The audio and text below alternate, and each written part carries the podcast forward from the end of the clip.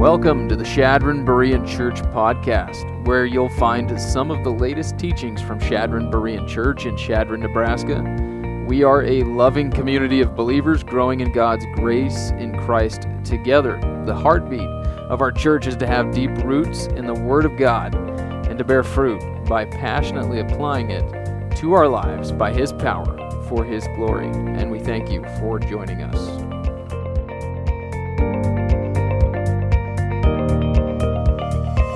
Throughout the week, this week, I watched, probably as most of you have also, uh, videos of the war that's going on over in Ukraine, videos like a Russian fighter jet launching a missile right next to a family's home, uh, Russian tank driving over a civilian car with an elderly woman inside just, just for fun, it seemed like, and uh, it looks like she did survive it, even though the tank was on top of her car.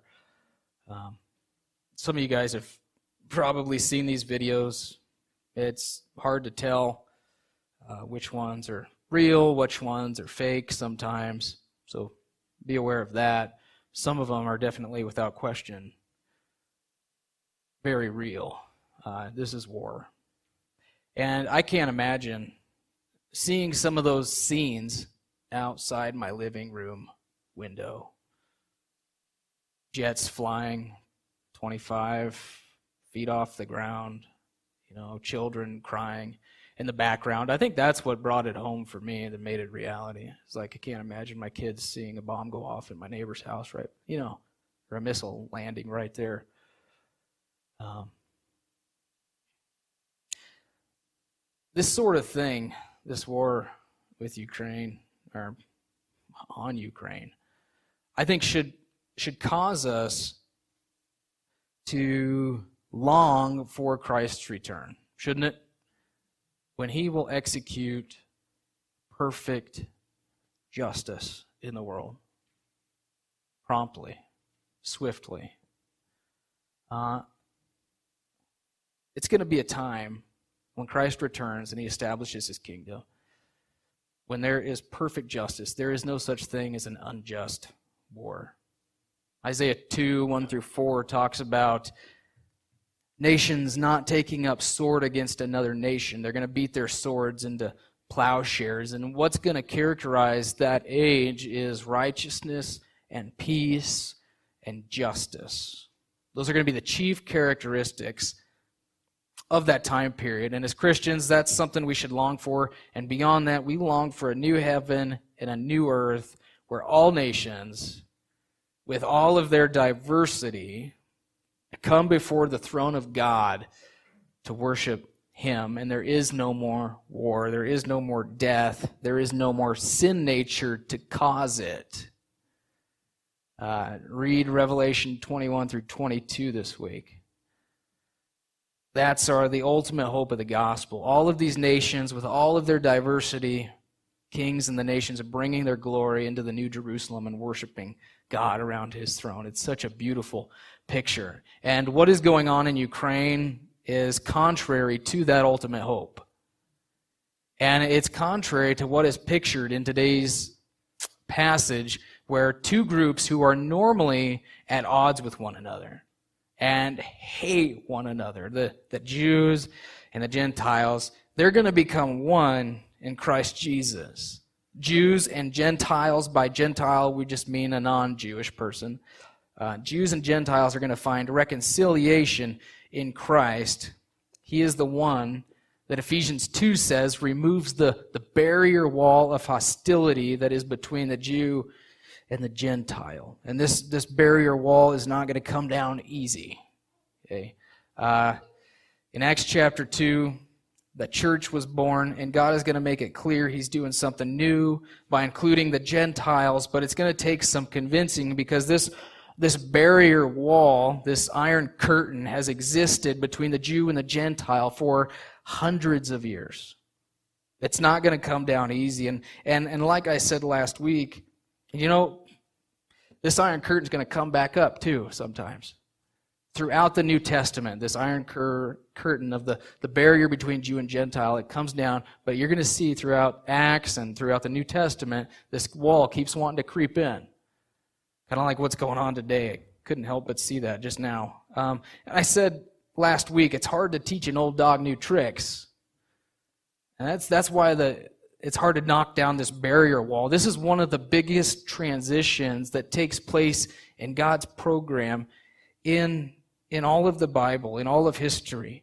We're basically going from Israel and the Mosaic Law to now, you know, the church and and and God's God's grace. Not not the Mosaic Law, but the law of the Spirit of life, Paul says. And uh, that's not going to be easy for these Jewish men like the apostles who have been reared in Jewish tradition and all of the, the Jewish teachings to just give all of that up. And so it's going to take some convincing. This is a cultural and theological earthquake for the Jews. If you'll remember from last week, God shows Peter in a vision three times, gives him this vision three times, that uh, his heart for the Gentiles needs to change because the dietary laws are no longer in place, and if those are no longer in place, then there's no reason why a Jew can't have even table fellowship with a Gentile. Okay, and uh, God gives him that vision three times to show him how serious he is about this matter. He's teaching him that, Peter, I, I don't show partiality. I don't have favoritism. God shows no partiality between the Jew and the Gentile. And so we're going to continue to look at some barrier-crossing principles uh, that, that'll help us, I think, uh, keep on advancing the gospel. Right? We've got to get past some barriers and uh, to keep advancing the gospel. If you missed last week, This would. This is one of those weeks where it's really good. Uh, it'd be really helpful to go back online and maybe watch last week's sermon to sort of catch up a bit. This is like jumping into like uh, Paul Harvey's rest of the story here. We're going to pick up the story, but you want to go back and catch up on the first part of the story. Okay, but uh, let's pick it up in verse twenty-three. On the next day, he, Peter, got up and went away with them, and some of the brethren from Joppa accompanied him. On the following day, he entered Caesarea. Now Cornelius was waiting for them and had called together his relatives and close friends. And when Peter entered, Cornelius met him and fell at his feet and worshipped him. But Peter raised him up, saying, "Stand up, I too am just a man." As he walked with him, he entered and found many people assembled. And he said to them, "You yourselves know how unlawful it is for a man who is a Jew to associate with a foreigner or to visit him, and yet God has shown me through that the vision that I should not call any man unholy or unclean. That is why I came without even raising an objection when I was sent for. So I ask you, for what reason you have sent me?" And Cornelius said, "Four days ago, this hour, I was praying in my house during the ninth hour, and behold, a man stood before me in shining garments, and he said, 'Cornelius, your prayer has been heard, and your alms have been remembered before God. Therefore send to Joppa and invite Simon, who is also called Peter, to come to you. He is staying at the house of Simon the Tanner by the sea. So I sent for you immediately, and you have been kind enough to come. Now then, we are all here present before God to hear all that you have been commanded by the Lord.'" So the first thing we see here, uh, Peter meets up with Cornelius. Remember from last week, for Peter to enter uh, Caesarea. By the way, did any of you guys uh, watch that video I sent you in the email? I'll send you another one. Apparently there's a more detailed version. David Brewer uh, showed me those videos. I've been watching them. Uh, I basically spent a whole night this week watching those. They're pretty neat. But uh, they're addictive, right? Um, man, I'd love to go to Israel and see these places. But uh, I'll send you a more detailed version. There's a, there's a version of the Caesarea tour with more teaching. But uh, incredible place. It's important to get to know this place because it's going to come up more than a dozen times in the book of Acts. And uh, anyway, for Peter to actually enter this this town, this city, which was the the seat of, you know, Roman administration, it represented everything that was wrong with Israel. Basically, it was like Rome's capital in Israel. Uh, for Peter to enter this place or even enter a Gentile's house in this place is like entering into enemy territory. This is a big no-no. This is a, you know, to the Jews, this is highly frowned upon. It's a cultural taboo. And it's not according to God's law that it is, but according to man-made laws. Going throughout the book of Mark, we talked a lot about Jewish, Pharisaical, oral law that was just man-made tradition. So God has his law. The Pharisees had their law to keep people from breaking God's law. You know, like a fence for a fence. And they basically had a, anymore, you know, the Israelites were not living by God's law anymore. They were living by the Jewish catechism, basically. Uh, man-made rules. And it kept a lot of Gentiles from coming to know the one true Yahweh. Okay, because in God's law, it was not this distinct. Okay, the Pharisaical oral law prohibited Jews from entering the homes of Gentiles, eating with them, befriending them, because it taught that they said that it would make a Jew unclean. And all God's law said was for Jews to remain distinct from the Gentiles, okay, through various things like the dietary laws. But it didn't say that they couldn't have social contact with Gentiles. You can have contact, but don't basically let their gods rub off on you, if you know what I'm saying. So still remained distinct, kind of like us. We're in the world. We're supposed to interact with the world, but not be like it. So um, the reason for the man-made legalism that they had was because hundreds of years earlier in Israel's history, uh, Israel had been pummeled and exiled to Babylon by God for letting the Gentile nations' gods rub off on them. They weren't even really worshiping God anymore. They had all these uh, pagan deities and idols in their temple, in God's temple, that they were bowing down before. And uh, you can read a lot about that in the book of Ezekiel. But uh, not associating with the Gentiles is now an overreaction to never letting that happen again. Does that make sense? Okay, and before we, we give them a hard time, I think, you know, think about how many ridiculous man-made rules churches have come up with. They've gone beyond God's word and said, "We you can't do this or that, you can't," you know, like even in our own history of fundamentalism, right? You can't play cards, can't go to the movies, can't dance. Like if you wanted to be a member of the church, you had to say no to these things because they were worldly. Right, this is going beyond God's word, isn't it? So think of all the ridiculous rules out there churches have come up with that have become a barrier, an unnecessary barrier to gospel outreach. You think that hindered anybody from coming to know the Lord? I... I think so. I think it does a lot. And so that's kind of the first principle I've got for us is we've got to champion God's word of grace, not man's word, not man-made rules that we come up with. No, you know, before you enter our church, you got to make sure, you know, you, you're not doing this or that. You know, basically, it's not come as you are. It's come once you're cleaned up. And that's unfortunate. We talked about that in Sunday school this morning. I'll try to get that online. But uh, we want to make sure that that we're operating according to the Word and not stuff that's made up by men, because it's just going to become a barrier to the gospel. The church has suffered so much gospel advancement by promoting uh, just man-made junk that creates unnecessary partiality. One of the man-made philosophies that is infiltrating our churches today and teaching people to show partiality is critical race theory, C R T. This is actually teaching people to identify others by the color of their skin. The Equality Act, legislation like that. It's teaching employers to hire people based on their identity, based on the color of their skin, based on their preferred identity, so that we can have equal representation. And that's why our president did what he did this week, didn't he? When he appointed uh, or nominated this judge to the Supreme Court, how did he? How did he choose her? He chose with partiality.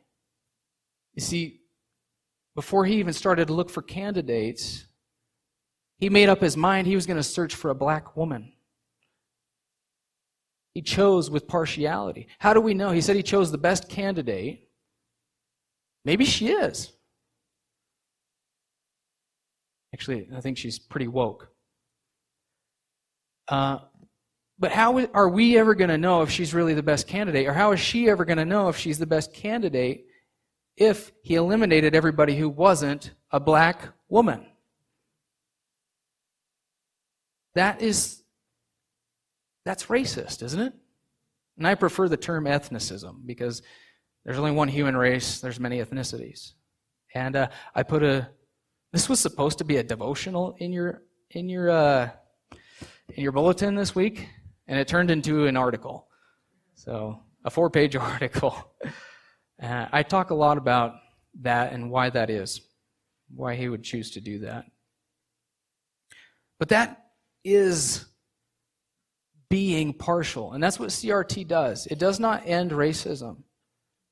Whatever little racism was left in this country, I'm not denying there's not systemic racism places. But what little there was, a little flickering flame, is C R T is dumping gasoline on it and flaring it back up again, making us think about the color of people's skin before we do anything. So instead of hiring someone because they're qualified, we hire them because of what they their representation, their identity. Okay, and um, again, it's thrown gasoline on racism. But uh, God is showing Peter, look at this, God is showing Peter the exact opposite. That's the exact, the way we should think in the church is the exact opposite of that. Don't show partiality. Don't show favoritism. The gospel needs to go to the Jew and the Gentile. It doesn't matter who they are. It needs to go to both genders. It needs to go to rich. It needs to go to the poor. It needs to go to the slave. It needs to go to the free. Don't show partiality about who you share the gospel with. We're to think opposite of, of, of partiality. We're not to show partiality. And that's Peter's good news here in, uh, in the next portion, in verse thirty-four, uh, is that God does not show partiality. That's his good news for the Gentiles. Opening his mouth, Peter said, "I most certainly understand now that God is not one to show partiality." Favoritism, your translation might say, but in every nation, the man who fears him and does what is right is welcome to him. The word which he sent to the sons of Israel, the Jews, preaching peace through Jesus Christ. He is Lord of all, not just of the Jews. He's Lord of all. You yourselves know the thing which took place in all Judea, starting from Galilee, after the baptism which John proclaimed. You know of Jesus of Nazareth, how God anointed him with the Holy Spirit and with power, and how he went about doing good and healing all who were oppressed by the devil, for God was with him. We are witnesses of all the things he did, both in the land of the Jews and in Jerusalem. They also put him to death by hanging him on a cross. God raised him up on the third day and granted that he become visible, not to all people, but to witnesses. There's our key word for Acts, witnesses, who were chosen beforehand by God, that is, to us who ate and drank with him after he rose from the dead. And he ordered us to preach to the people and solemnly testify that this is the one who has been appointed by God as judge of the living and the dead. Of him, all the prophets bear witness, that through his name, everyone who believes in him receives forgiveness of sins. Isn't that good news? Yeah. Peter's message here can be broken down into two main parts. And the first is that God is the God of the nations. That's another principle for us. God is the God of the nations. He doesn't show partiality. He's not just the God of the Jews. He doesn't show favoritism. But in every nation, the man who fears him and does what is right is welcome to him. He's welcome to come. A man who genuinely seeks after God is welcome. Again, that's not saying, that's not teaching salvation by works. That's not teaching that all roads lead to God. Most of the world believes that. It's teaching that everyone is welcome to him, Jew or Gentile. And just the opposite of universalism that would teach everyone saved uh, by their works or whatever. Uh, it, we learn from the context that even though Cornelius fears God and Cornelius is doing some religious things, he's praying, he's giving, it says in verse fourteen of chapter eleven, he's still not saved. And he's still not saved, even though he's very religious, because He hasn't heard the good news yet. He hasn't trusted in Christ. And that's the whole reason God sends Peter to share this good news, so that this man seeking God can be saved. Peter's point is not that God's uh, interested only in the Jews receiving the gospel, but all nations. He offers salvation to all. And we all get into heaven the same way, by grace, through faith in Christ. By grace through faith in Christ. As they say, the ground is level at the foot of the cross. When we all get to heaven, we ask each other, how'd you get in here? What are we going to say? Grace. Jesus, right? Grace. How'd you get here? Grace. How'd you get in? Grace. No one's getting into heaven by anything but God's grace in Christ. It's pretty neat to think about. Why should we cross ethnic and cultural barriers to reach the lost? Because they need to hear and believe the gospel, just like Cornelius. That's our third principle. Jesus offers salvation to all. And Jesus talked about this. He prophesied this in John chapter ten, verse sixteen. I lay down my life for the sheep, talking about the Jews. But he also said this, I have other sheep. You ever wonder what he's talking about there? I have other sheep, Gentiles, which are not of this fold, and I must bring them also. And they will hear my voice, and they will become one flock with one shepherd. And this is this is new, guys. This is this is a theological, cultural earthquake for the Jews. And that's why I think God sent John the Baptist. John the Baptist proclaimed this new program of God was was being offered. It was coming, and uh, he's like the bridge between the old era and the new era that Peter is calling them now to embrace, which goes against everything that's in them. Uh, Romans, think about this. Romans that he's that he's Peter's preaching to, they typically had a host of gods. They had many gods that were over certain regions and areas, and and they had the mindset that all roads lead to God. You can bas- basically worship whoever you want. But Peter here in this sermon, I guess, to the Gentiles makes it clear in verse thirty-two near the end, that's not the case. There's only one who has been appointed by God as judge of the living and of the dead. Jesus is going to be the judge of every single man. We're all accountable to him, and the only escape from judgment is through faith in him. What Jesus did, Peter says, affects every single man, and it leads them to one of two destinies, heaven or hell. We're all destined for hell, but everyone who believes, he says, receives forgiveness of sins. They can be reconciled to God. Jesus is the only one, like we talked about last week, who can not only remove the barrier between Jew and Gentile, he's the one who removes the sin barrier between us and God, because God's holy and we are not. So we've got to have Jesus Christ, the one who can break down this sin barrier between us, who takes our sins upon himself. He takes the justice of God for us and uh, gives us forgiveness of sins. As Peter preaches that good news to them, they believe and they're saved. Look at this. Uh, verse forty-four, while Peter was still speaking these words, the Holy Spirit fell upon all those who were listening to the message. All the circumcised believers who came with Peter were amazed because the gift of the Holy Spirit had been poured out on the Gentiles also. For they were hearing them speaking with tongues and exalting God. And Peter answered, surely no one can refuse the water for these to be baptized who have received the Holy Spirit just as we did, can he? And he ordered them to be baptized in the name of Jesus Christ, and they asked him to stay on for a few days. So here we see a third part in our outline, the Gentile salvation. The Gentile salvation. As this small con- Gentile congregation hears the good news of the gospel, they believe. They believe the good news, and what happens is they're immediately baptized by the Spirit of God into Christ. The Spirit is poured out on them, and it's evidenced how? By speaking in tongues, just like what happened in Acts chapter two. And tongues, again, it just means language. Like my my mother tongue is English. My native tongue is English. And so uh, this moment is pretty neat, though. It's been called the Pentecost of the Gentile world. I like that. The Pentecost of the Gentile world. This and the, the external tongues manifestation, speaking other languages that was unlearned.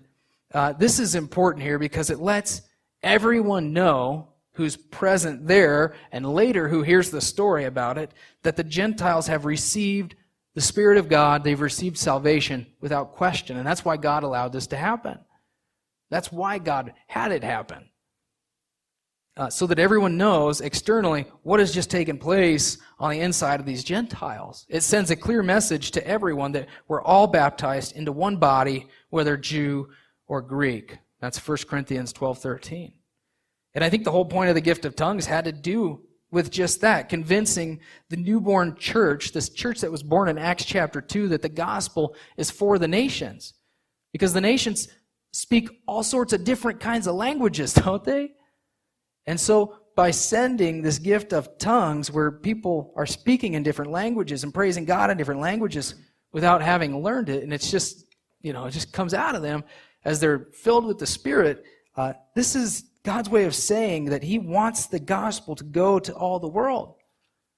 In Acts chapter two, and we saw tongues last time, at the beginning, Peter will say, there was Jews from all over the world who had who, who spoke different languages. They'd been uh, you know uh, dispersed throughout all the world. They all they have adopted different tongues, different languages, and they come there. And what do you see when the Holy Spirit comes? That these apostles are speaking in their languages from all over the world. It's pretty neat. And uh, I think that that has some significance here too. Because uh, here are all these different Gentiles. Here's these Gentiles and they're speaking in tongues. And if you're still thinking through what the gift of tongues is, my recommendation is that you go through Acts chapter two, First Corinthians twelve through fourteen, and go through it several times and write down the different ways that the gift of tongues is described. And uh, just keeping it in the context of Acts, keep that in mind. And uh, you know, when you think of them as the think of tongues as the ability to speak in a foreign language without learning it, it makes sense, guys. It makes perfect sense. So, so does the need for an interpreter, right? When you get to Corinthians, you know, there's not two different types of tongues. There's just one. They need an interpreter in Corinth, because there's no one there who actually speaks the language that they're speaking. And if it was interpreted, kind of like if I was up here in Spanish, speaking in Spanish, you guys would need an interpreter in English so that you would actually be edified. But there was people in Corinth abusing the gift of tongues, trying to edify themselves. You know, so they're edifying themselves, they're speaking in tongues, and like no, they're looking around. You know, like people are looking around like, what's this guy saying? We need a translator. So anyway, um, got some more in the notes on that if you want to read it. Uh, the order of events here, though, let's get back on track here with the order of events. Uh, it's, it's really it's, this is really helpful. So they heard the message, they believed, they were saved and sealed for eternity. The Spirit baptizes them. They then spoke in tongues, and then they were baptized with water. This order helps us understand that salvation is dependent on nothing but faith. Nothing but faith. Look at this. There was no altar call. There was no laying on of hands. If you guys wonder why I don't do altar calls, there was no altar call here. There was no laying on of hands, like what happened with the Samaritans, and we discussed the reason for that. There was no water baptism. There was no going to the temple. There was no getting circumcised. There was no, not, there wasn't even a prayer, guys, to receive Christ. Did you see that? Even though I think that can be really helpful at times to solidify a moment of salvation in our minds, look at this. The Spirit comes without delay immediately to give them new life in Christ on one condition. Faith, belief, trust. However you want, no, three words, same thing. Believing in the Lord Jesus Christ. That is the one condition for salvation here. It's a perfect, I think it's a perfect example of Ephesians one fourteen. In him, you also, after listening to the gospel of your salvation, having also believed, you were sealed in him with the Holy Spirit. You heard, you believed, and when you believed, you were sealed by the Holy Spirit of promise, who is given as a pledge of our inheritance. One condition, belief. Not what we do. It's not what we, about what we do, is it? It wasn't Cornelius' prayers. It wasn't his, his giving to the Lord that saved him. It was faith in Jesus Christ. That's it. Not what we do. It's not about what we do, but it's about trusting in what he did on the cross for us. Having believed, they're then baptized in Christ's name. Um, from there it says Peter stayed on with them for a few days. Um, no doubt, eating bacon with the Gentiles. I'm just kidding. He probably didn't. Um, but he's no doubt eating with the Gentiles at the same table, right? He's enjoying fellowship. And uh, more importantly, he's continuing to teach them. Without a doubt, he stayed and he taught them more. And I found another good barrier crossing principle here, because we all have the, uh, there's a lot of barriers in the Christian life, and one of them is lack of spiritual growth. And the reason for the lack of spiritual growth in many Christians is because of their uh, their lack of getting into the Word of God. Growth in Christ comes through the Word. A lot of people, I have no doubt, they are believers, but their spiritual growth has been severely hindered or stunted because, you know, they aren't getting into the Word of God. I don't like to read, I'm too busy for the Word, that sort of thing. And pray that God, if that's you, pray that God would help you enjoy reading His Word. Because uh, I didn't like to read either when I got saved, but God changed my heart. And uh, I pray that He changes yours too, that you long for His Word, and, you, and you'd want it more than all the riches in the world, that you would want it more than anything each day. But uh, I pray this because baby Christians aren't supposed to be babies forever. This newborn church is not supposed to be a newborn forever. That's got to go on to maturity. Peter says, long for the pure milk of the Word, so that by it you may grow in respect to your salvation. So you're saved, and now you're supposed to grow and become more Christ-like.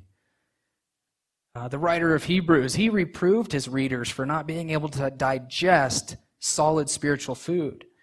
And so Uh, this is important for us to grow as it relates to the advancement of the gospel, because as we grow, we learn discernment in God's Word and what's right and what's not, and uh, basically we become more effective tools for gospel advancement, gospel outreach, that sort of thing. So let's uh, let's go through the first eighteen verses now of uh, chapter eleven. Now the apostles and the brethren who were throughout Judea heard that the Gentiles also had received the Word of God. Well, what a tragedy, huh? That's what that's what's going through their minds. When Peter came to Jerusalem, those who were circumcised, take note of that, those who were circumcised took issue with him, saying, you went to the uncircumcised men and you ate with them. You broke our man-made traditions and laws, broke our catechism, didn't keep it. And so they're they're not happy. You know why? Because because the Gentiles didn't come to the temple and get circumcised and go through some sort of, you know, ritual induction according to the law of Moses. And uh, this this uh, snippet about the party, the circumcision here, the party of the circumcision becomes a, a plague in the church later on, because uh, man, it just becomes such a. It becomes another gospel is what it does. People, the, the, the party of the circumcision is always out there preaching, you can't be saved unless you're circumcised or some other thing. So they front load the gospel. And uh, anyway, Peter goes on to give his, his defense here. And uh, during this occasion, they actually, um, it ends well. Right, they actually accept the Gentiles. Look at verse four. Peter began speaking and proceeded to explain to them in orderly sequence, saying, I was in the city of Joppa praying, and in a trance I saw a vision, an object coming down like a great sheet lowered by four corners from the sky. and it came right down to me. And when I had fixed my gaze on it and was observing it, I saw the four-footed animals of the earth and the wild beasts and the crawling creatures and the birds of the air. I also heard a voice saying to me, "Get up, Peter, kill and eat." But I said, "By no means, Lord, for nothing unholy or unclean has ever entered my mouth." But a voice from heaven answered a second time, "What God has cleansed, no longer consider unholy." This happened three times, and everything was drawn back up into the sky. And behold, at that moment, three men appeared at the house in which we were staying, uh, having been sent to me from Caesarea. And the Spirit told me to go with them without misgivings, without doubt, without discriminating. These six brethren also went with me, and we entered the man's house, and he reported to us how he had seen the angel standing in his house and saying, "Send to Joppa and have Simon, who is also called Peter, brought here. And he will speak words to you by which you will be saved, you and all your household." And as I began to speak, the Holy Spirit fell upon them, just as he did upon us at the beginning. The beginning, Acts chapter two. And I remembered the word of the Lord, how he used to say, "John baptized with water, but you will be baptized by the Holy Spirit." Therefore, if God gave to them the same gift as he gave to us, also after believing in the Lord Jesus Christ, who was I that I could stand in God's way? When they heard this, they quieted down and they glorified God, saying, "Well then, God has granted to the Gentiles also repentance that leads to life." So when these offended Jews hear how God has divinely orchestrated all of this, all of these events, their response was that they glorified God. And that's that's awesome. Peter says here to show partiality, to deny God's reception of the Gentiles, these Gentiles who don't even know what the law is, they don't even know what your traditions are, right? They're ignorant of it. To deny their To deny their acceptance by God would be to stand in God's way, because God has made it clear this is the direction he is going.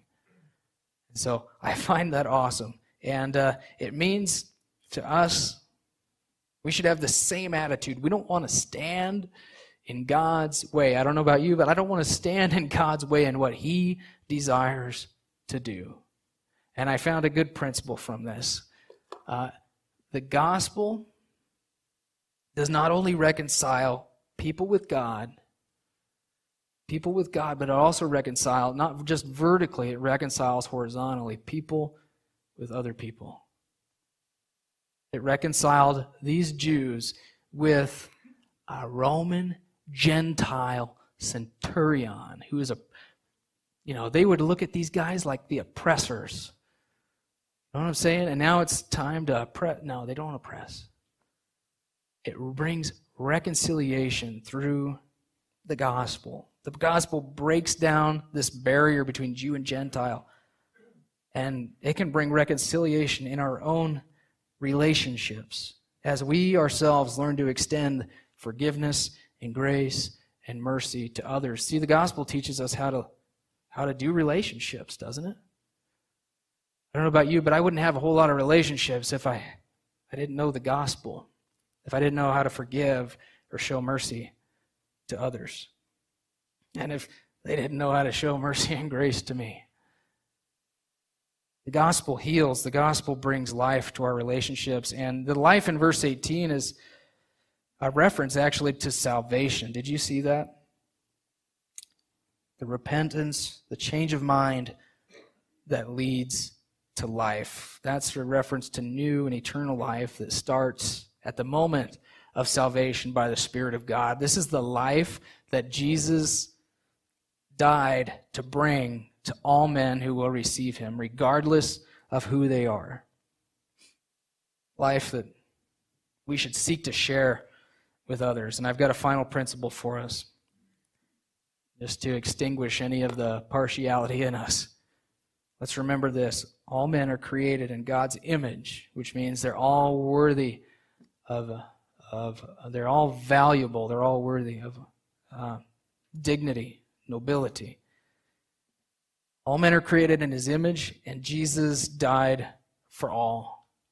He died for everyone. And so if you want to fight partiality today. Well, I'm talking about racism, right? If you want to fight racism, you've got to aim for the heart. Because man doesn't have a skin problem. He's got a, what? Sin problem. It's not a skin problem. It's a sin problem. Man's pride is found in the sinful human heart, and that what he needs is, more than anything, is to be born again by the Holy Spirit of God. And so this means the greatest thing we can do to fight injustice is to reach out with the gospel and to teach God's words. Because those who have experienced infinite and undeserved mercy and grace and forgiveness are much more likely to extend that to others without partiality. And on top of that, they're more likely to get into God's Word, where they learn awesome truths like we're created in God's image and that God doesn't show partiality.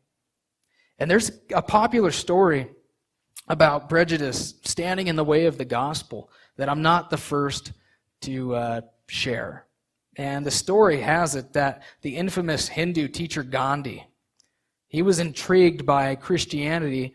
After reading the Bible, he believed that the teachings of Christianity would solve the oppressive, multi-tiered caste system in India. How many of you know what that's all about? Right? There's there's elites and people in the middle, and you know, like there's untouchables, basically. Unclean people, right? So and this is there's a caste system in India even today that's still there, that is just a huge problem. And Gandhi saw the teachings of Christianity and he said, this is the answer. This could fix the caste system in India. And so one Sunday morning, he's interested in maybe becoming a Christian. And so he goes to a church. He attends a church service in Calcutta, but he was stopped at the door. And they didn't let him in because he wasn't white and because he didn't belong to the high caste.